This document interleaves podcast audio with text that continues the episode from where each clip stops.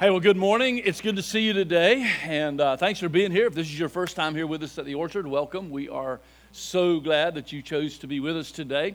Great day to come today. We're in the middle of a study on the book of Colossians. Now, Colossians is really not a book. Actually, it's a letter, if you want to get more technical. It's a letter that the Apostle Paul wrote to the church at a place called Colossae. Colossae was a city uh, at that time pretty prominent um, in, in the land of Asia Minor, modern day Turkey. And um, there, Paul had probably never visited that church, interestingly enough.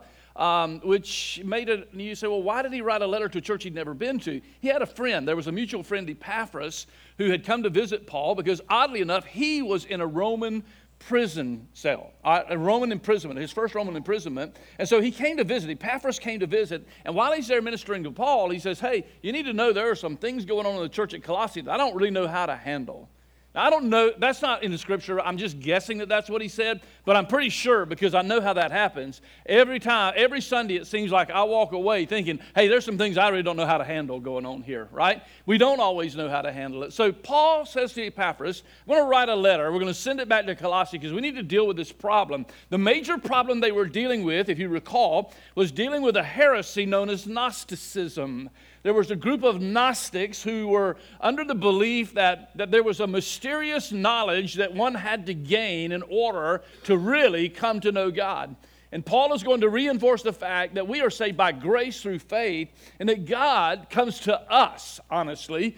God comes to us and says, Here's what I want to do so that I can have a relationship with you.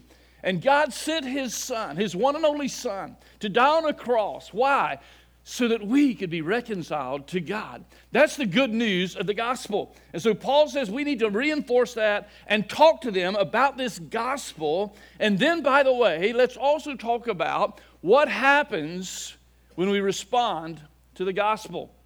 So, part of the book, part of the letter, is spent dealing with the gospel and the theology behind the gospel. And then in chapter three, it pivots. He pivots a little bit and he says, Now let's talk about the results of this gospel. Let's talk about what happens in our lives because of the power of the gospel. Which brings us really to what our question has been for this entire book, this entire series. And that is, can we really change?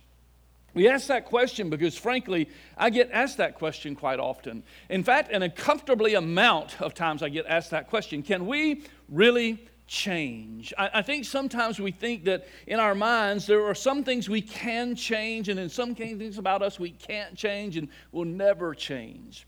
Or maybe we think that about someone, right? Maybe it's a brother, you know, that you have, and he'll never change. Or, or maybe it's a sister, or maybe it's a husband or a wife, or maybe a teenage child, you know, or maybe a parent. They'll never change. Or then what really concerns me, burns me, is when someone comes to faith in Christ and there's this incredible change in their life, someone says, ah, it'll never last. It'll never last. Why? Because we know that just changing our habits often really is more of a trend than a real change. But Paul's going to say, you don't understand this. You need to understand this. That when we really respond truly to the gospel and the message of Jesus Christ is really understood, not only is change possible, it's probable. And in fact, there ought to be some change in your life. And today we're going to see, he's going to say, not only should there be change, but change in our life should be noticeable. Real change doesn't go unnoticed. As a matter of fact, real change isn't even subtle necessarily. Usually, I think, it's more drastic. It's kind of like my mind goes, sometimes my mind goes crazy places, but my mind goes to Clark Kent. Anybody know Clark Kent? You remember Clark Kent? He comes, he, he's this mild mannered dude, right? He's got the glasses and he's got the coat and the tie. He's the mild mannered reporter. But when Clark Kent steps into the phone booth, he takes off his glasses and his coat and tie, and he comes out with a big S on his chest and a cape. And now there is a drastic change, a noticeable change. he is a completely different person. Now, I, I, don't want to take this too simple, and I know everything kind of fails at some point, but the truth is, you and I, when we step into Christ, we become a new person. It's noticeable. Not only is it noticeable, it's impacting. Now, we don't take off glasses necessarily and exchange it for a cape, but in fact, we do take off our old life and we put on a new. And it's not something that's just trendy, but rather it is something that impacts our life and changes us forever. So I do believe we can really change. Now, we've been talking about that change for several weeks now and the different parts and portions of that change. Today, I want to drill down on this thought that this change is so noticeable that people around us see the change. And the change happens because in Christ we have a brand new perspective. Everything looks different. Everything is coming through a new filter, a different filter. And it's very important to see. So, we're going to look at Paul's letter to Colossians. We're in the third chapter.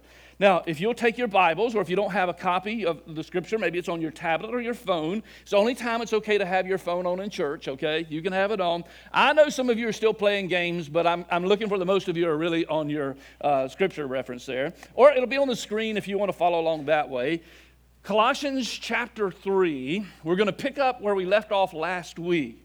Now, last week we left off at verse number 17, so today we pick up with verse 18. Now, before we do, can I just backtrack a little bit? I think it's important to remember where we've been, right? This is remember this is a letter. It should be written from from or read from forward to end. You, you don't typically read a portion of a letter today and then a week later you come back and read another portion of the letter. How do you read the letter? You read it straight through. And unfortunately, because of time, we have to kind of break it up. But let's remember where we've been. Because in chapter 3, Paul pivots. He starts chapter 3, verse 1 by saying, So. And, and, Donald, that's not up here. I, I didn't put these formulas. You can follow. He starts off by saying so. Because of is the idea. Because of everything we've said in the first two chapters. Because of the theology of the gospel that we've been talking about. Because of the truth that Jesus Christ lived and died and rose again and is seated in the heavenlies. Because of the fact that you, by faith, have come to Christ. Because you are new people, a new man. As he said to the Corinthians, a new creation, old things passing away and all things becoming new. So, he says. Here's how it affects your life. Here's how, here's how this impacts you and why changing your life becomes so noticeable to people around you.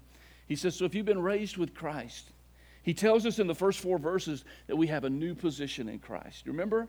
We talked about that, how we have a new position in Christ. We are, watch this, positionally, we are dead with Christ, buried with Christ, and risen to walk in newness of life. So, really, he's saying we have a new position in Christ. Whereas once you were spiritually dead, now you are spiritually alive. That's enough to change everything, right? Spiritually dead to spiritually alive. The spirit, the spiritual man in you was dead. Now it's alive, he said. You have a new brand new position. And then he says this new position bears out a new passion. And he talks about that new passion in verses 5 and following. He talks about the key word, you remember, was put off and put on. He says, You're putting off these things. And he lists a, a, a myriad of things that we put off. That's Clark Kent taking his glasses off, okay? There are certain things we take off, we put off, we put away. And then he talks about those things that we put on. Yeah, now he's not talking about a Superman cape, but the things that we put on does make change noticeable. Because he talks about putting on things like the fruits of the Spirit, the fruit of the Spirit. He talks about putting on things like love and joy and peace. I'm telling you, some of you, if you go in with a little joy in your heart on Monday morning tomorrow, somebody's going to say, there's something different about that person. Because what do we normally do on Monday? Ah, it's Monday. You know, think about it. We need to have, we, we, there is a new passion. We put off the old, we put on the new self, he talks about. And then he talks about this, this fact that we put on compassion and kindness. And he goes through this list that is not descriptive of most of us on a Monday. Amen? But he says all of these things we put on, and it becomes noticeable. Then he says, talks about the peace of Christ that floods our heart and soul. And then when we got to verse 17, I thought was maybe the key verse last week because he tells us that we have a new purpose. A new purpose. Because he said, everything you do, whether word or deed, no matter what you do, do everything to the glory and honor of Christ. Now that's huge. Because there's some of you this morning, there's some of us in this world who think, ah, we're just a little lowly nobody. You know, I'm not president of the United States. You probably ought to thank God for that, amen. I'm, I'm thinking, who wants to be anymore? You know, I'm not the governor of the state of Florida. I'm, I'm not anybody important. I just do this little menial job that nobody even sees or knows or cares. Let me tell you something. God sees and knows everything we do, and He cares. And He says everything we do has purpose. And the purpose is that we bring glory and honor to Jesus Christ. And whatever you do, if you sweep, now you, I know this sounds preacher talk, but I'm just telling you. Because I remember my first church, the first church I served was a little country church, and man, I was so passionate. I was also kind of dumb. I was 19, okay? Not to say that all 19 year olds are dumb, I'm just kind of was. And I'm serving this church, and this little church, because I'm so dumb, I'm just doing everything. I'm sweeping the floors, I'm turning the AC on and off, I'm getting there to turn the lights on, I'm mopping wherever necessary. And somebody said to me, You don't have to do that, Pastor. You're the pastor. I'm saying, You don't understand.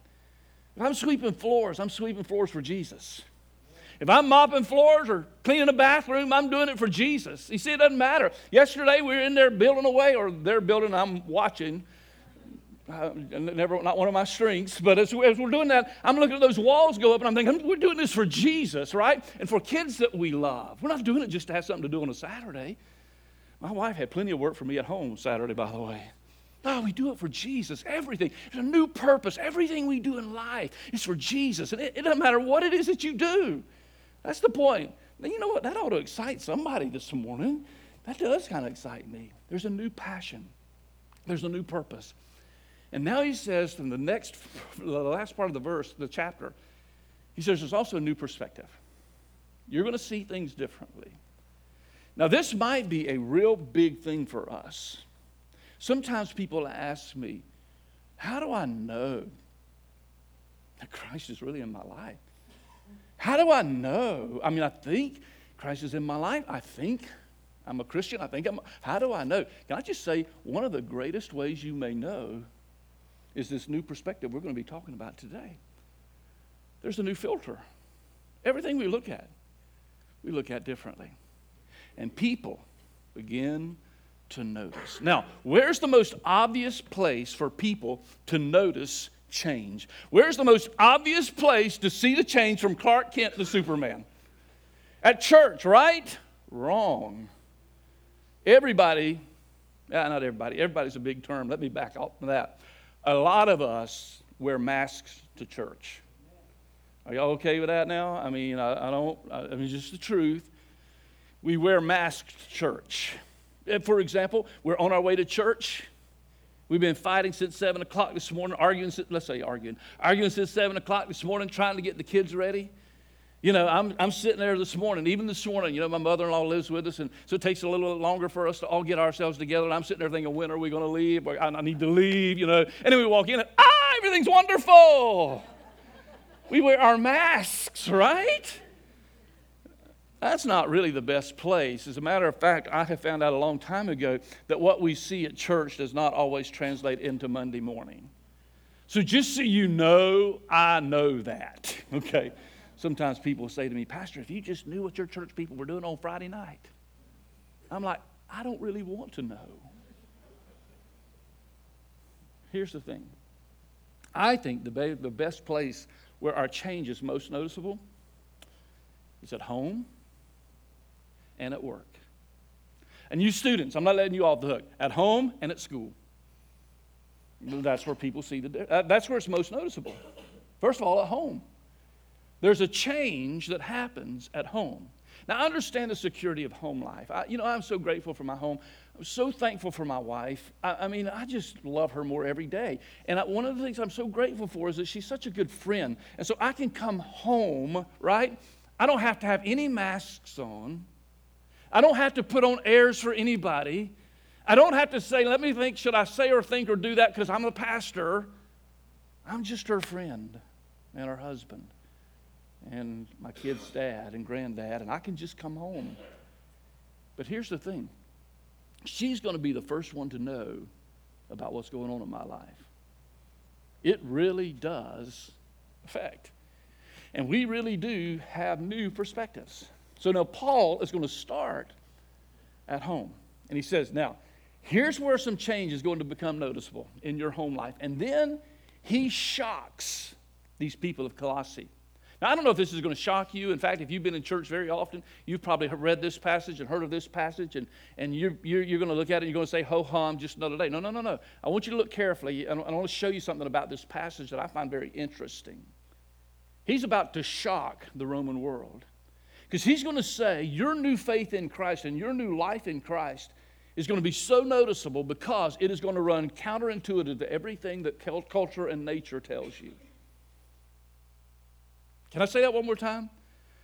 Our new life in Christ, the change in me as a result of the gospel is so noticeable because it's going to run counterintuitive to everything in our culture and nature. You're saying, you're going to have to prove that one to me. All right, thanks for the invitation. Let me just jump in. At home, first of all, he shocks them.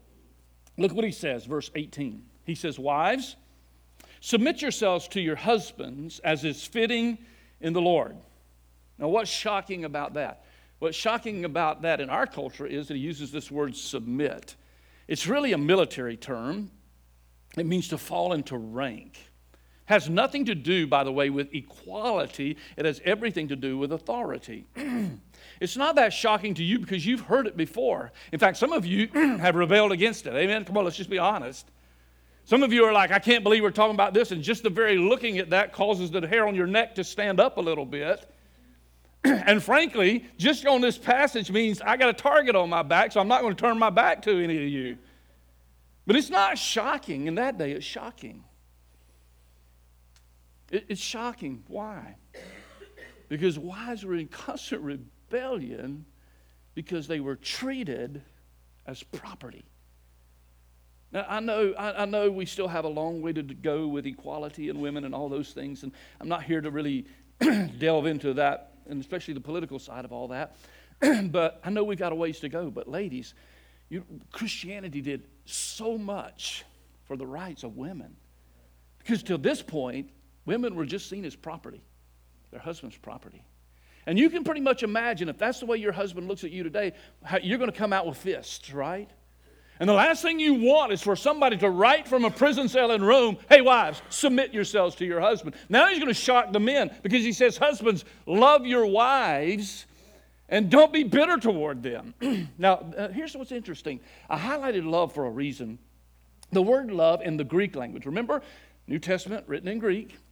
in the Greek language, the word that's used here, there are many words for love in the Greek language, right? There are several words, and each of those words describes a different kind of love. We don't understand that in English because we have one word, love, right? And we use that one word to describe everything. I say, I love, I just said, I love my wife. But guess what? I always say, I love a good hamburger. Hopefully, those are not equal, right? Now, if I'd have used a few things inside a hamburger, some of you men would have been, yes, tipped this way. No, no, but here they have different words for love, and this word, love, is agape, agapao. Now, here's what's interesting about that. It's the same word that's used of God's love and Christ's love for us.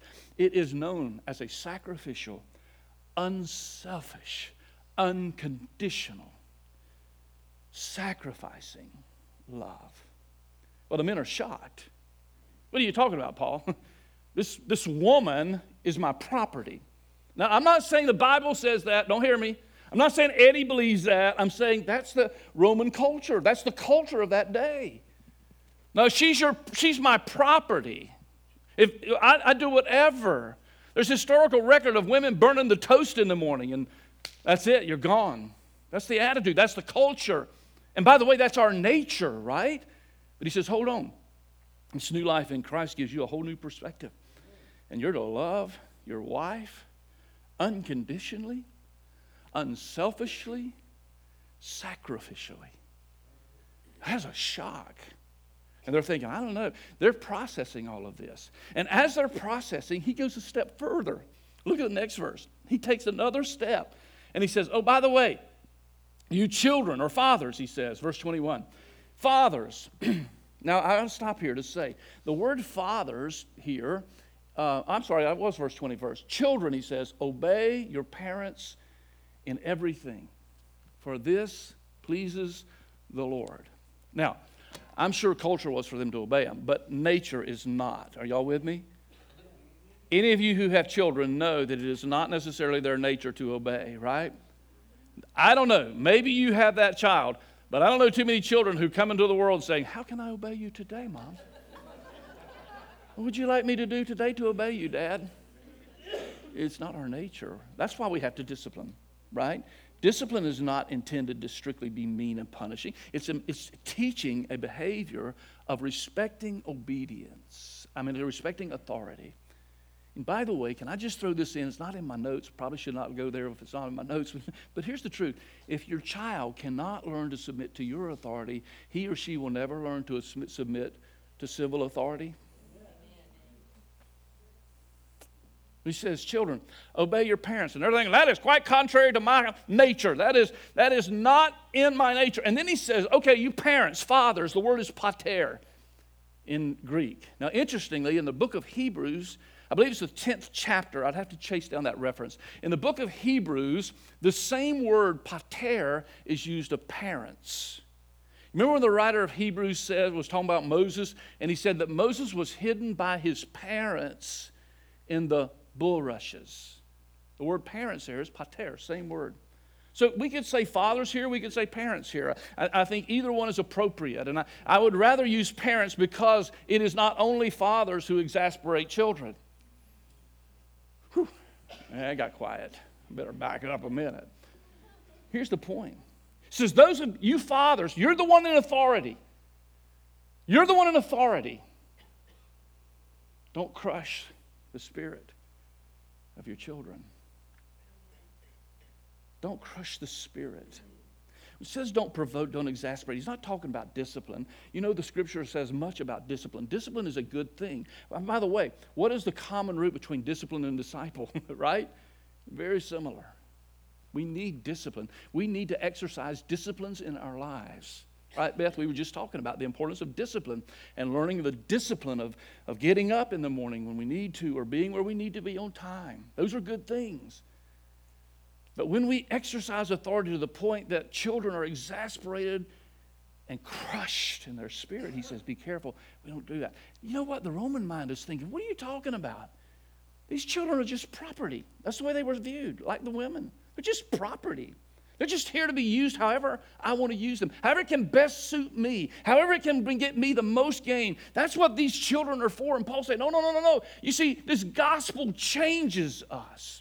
We have a new perspective, and suddenly those who are in authority are not to use that authority for their own personal gain.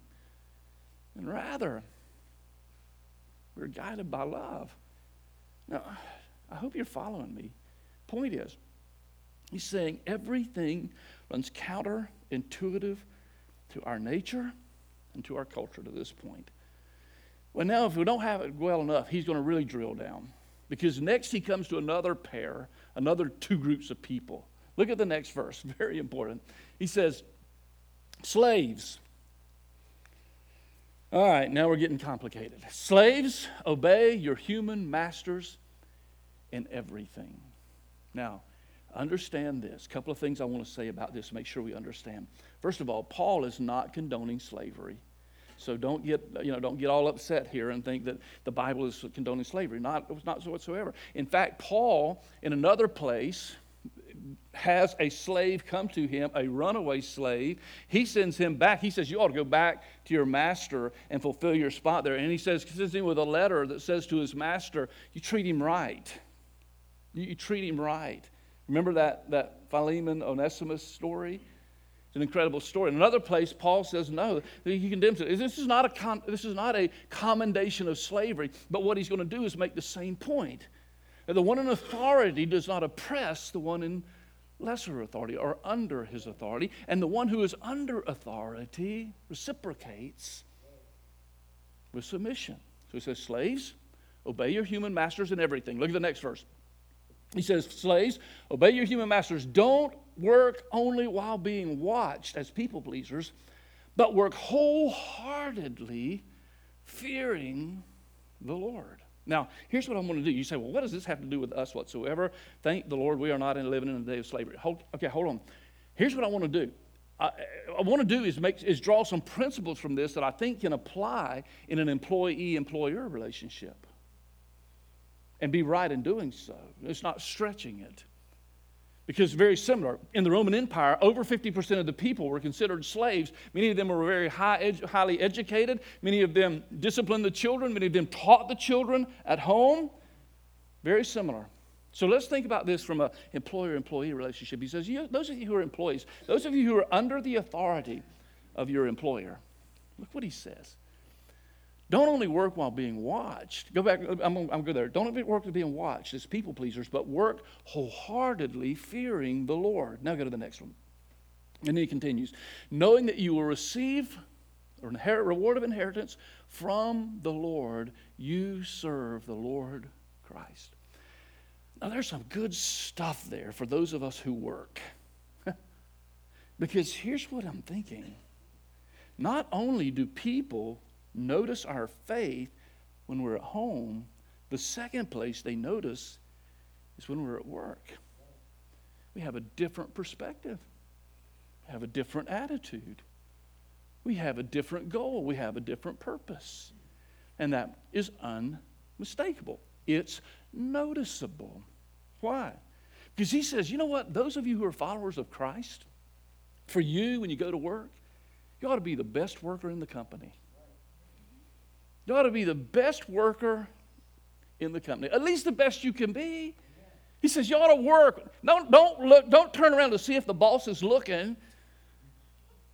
I, I, was in a store the other day, I won't name which store, and I was trying to get some money transferred. And as I was trying to get the money transferred, these girls were talking back and forth about how somebody had been caught behind the counter because they, that, that night before and found out that they had been coming back there and hiding behind the counter like for hours at night, sleeping when they were supposed to be working. They were on the clock. I'm thinking, that's what he's saying here. Now, we don't do that. It's our nature. We're okay with it by nature. Hey, if I can get away with it, I get away with it. I think he's talking about things like taking things from the company that really aren't ours. I think maybe he's talking about working for our best, doing our best, not slouching. I think he's talking about all those things that he's saying, listen, those of us who are under authority, and, and that's probably most of us in the room, but not all of us. Listen, listen, when we're at work, we need to work diligently. Why? Because you serve. Watch this carefully. This can change your life. This alone is going to be worth coming to church for if you get it. You don't serve your company, you don't serve your boss first. You serve the Lord Christ. And that becomes a reflection. Your life becomes a reflection of the gospel. And in doing so, you serve your employer and your company. And who knows? They might even recognize that in you. I don't know. But here's what I know people notice change at home and at work. Uh, they, they're going to notice the change in you. By the way, he does address the employer as well. You have to go to the fourth chapter, and I know it seems kind of weird, but remember there's no chapter breaks in this letter. Those chapter breaks are added later for our convenience. So in chapter 4, verse 1, he finishes the thought by saying, Masters, deal with your slaves justly and fairly, since you know that you too have a master in heaven. In other words, he says, by the way, you guys who are bosses, you supervisors, you business owners, well, I'm just digging this deeper and deeper, aren't I? I don't know if I can climb out today. He says, treat your employees fairly and justly. Don't cheat them. Don't slight them. Give them just due. Appreciate them. I'm reading a book right now I'm fascinated with. I'm just starting it. It's built on the five love languages. Many of you have read the five love languages or familiar with that. It's called Five Appreciation Languages of People at Work. I want to know how can I say appreciation to my employees, to the people who work for me? How can I say I appreciate you in a language that they can hear? Why? Because I want to be fair and just. And, and why? He says, because remember, ultimately, you're not the big boss. I sure don't like it when people come to me and say, he's the boss. I'm not the boss. I'm your boss, I want to say. I'm not the boss. He says, You got to understand, you have a master in heaven. All of us have a boss bigger than whoever the boss is. And if you are the boss, ultimately somebody bigger than you. Well, anyway, I got to hurry. I'm about out of time. I'm just having so much fun. Everything. Now, you see, here's three categories. Watch this three categories that he's presented now husband's wife, parents, children, slaves, masters. All three, one is in a place of authority, and one is submissive to their them or under authority. I think there's another really valuable lesson here, and uh, I'm going to go ahead and say it. Y'all got to love me. You don't have to like me, but you got to love me. I'm going to say something a little risky here. I think we, as New Testament followers of Christ, need to understand that we are different because we have a different perspective.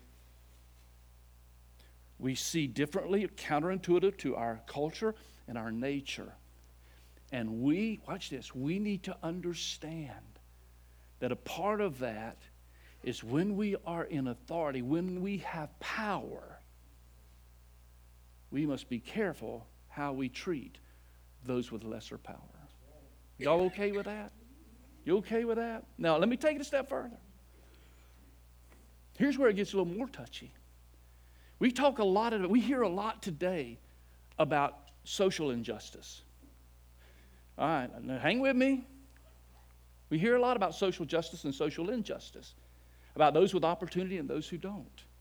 We talk about we hear a lot today about privileged and unprivileged, and how you know, it falls into all kinds. Now, listen, there's a whole lot said wrong about all that. A whole lot said wrong about all that. But let me listen to me carefully. We need to understand that we do some. We are often born into privilege. That's just true. This, this is not our participation in this is not some kind of a political issue. This is a theological issue. To understand that Paul is saying that sometimes we are placed by privilege or by working or however in a place of authority, and our place is to treat those in lesser authority, lesser privilege, in a right way fair, just, kind, compassionate. You say, Well, I'm not very privileged. I don't know about you. You know when I realized how privileged we are? I realized how privileged we are when I went to my first third world country. And I understood something. I'm touring that country with a pastor, and he takes me to a school. And later, we would decide to help that school, help fund that school, and here's why. You know what he told me? He said, Only privileged children get to go to school. And the only way out of the slum is through education. But you see, in this country, there's no free education. You pay for your education. So if you're in the slum, you're not going to be able to pay for an education. And so you're stuck in the slum. And I'm like, Dear Lord, can we just help some of these children get an education so they can work their way out of this mess that they're in? And suddenly God spoke to my heart and said, You see, all those mornings you cried and pitched a fit because you had to get up and go to school, what a privilege. What a privilege you had. Young people, listen to me carefully. It's a privilege that you get to go to school. It's a privilege that you have parents to teach you and instruct you. That is a privilege. It's a wonderful thing. But back to my, my point. My point is listen to me carefully. Do not, let's do not let political stress strivings keep us from a right perspective as believers. I know it got quiet. I expected it to get quiet. To talk about that more on video on our more video, and you can check it out with your classes. You can talk about it more. Just saying, we have to be careful. I ran across an interesting quote this week, and I want to kind of close it down with this. Here's what someone said. Listen carefully. Participating, which is participating in social justice, is a Christian tradition inspired by Jesus, not by political causes. That is true. So, what's our takeaway? Here's what I want you to take away, and I'm done. I want us to see that new life gives us a new perspective. Your new life in Christ changes your perspective. Suddenly, when we come to faith in Christ, it is not the world revolving around me. It is me serving Jesus by serving my world. That's it. I'm no longer the center of the universe. Everything doesn't revolve around me, everything was not made for me. I am simply a servant of Jesus who is serving this world. Different perspective. Last illustration. Some of you are going to understand this, some of you aren't. I remember the first time, I was about 20, in my middle 20s, early 30s. I don't recall exactly, maybe early 30s, when I put on my first pair of glasses. I didn't need glasses. I'd never had glasses. Truth be known, I probably made fun of some kids who did. And then one day I realized I don't think I'm seeing quite as good. Maybe I need to get these eyes checked. And I remember the first time that somebody put these on my head and I walked outside. Wow. There's color I hadn't seen before. There's signs that I can actually read now. my whole perspective changed. Can I tell you, when we come to faith in Christ, it's like putting on glasses. My whole perspective changes. And listen to me carefully, friends, and I'm done. If your perspective changes, your attitude and your actions will closely follow. Pray with me, would you? Heavenly Father, thank you for giving us this day and this morning. Thank you for giving us the truth of your word. I pray, dear Lord, that we would hear your truth carefully today. not my opinions or my thoughts, they're not important. But your word, your gospel, is life. So I pray, dear Lord, that we would see Jesus in this place on this day. You are indeed a mighty and a wonderful God.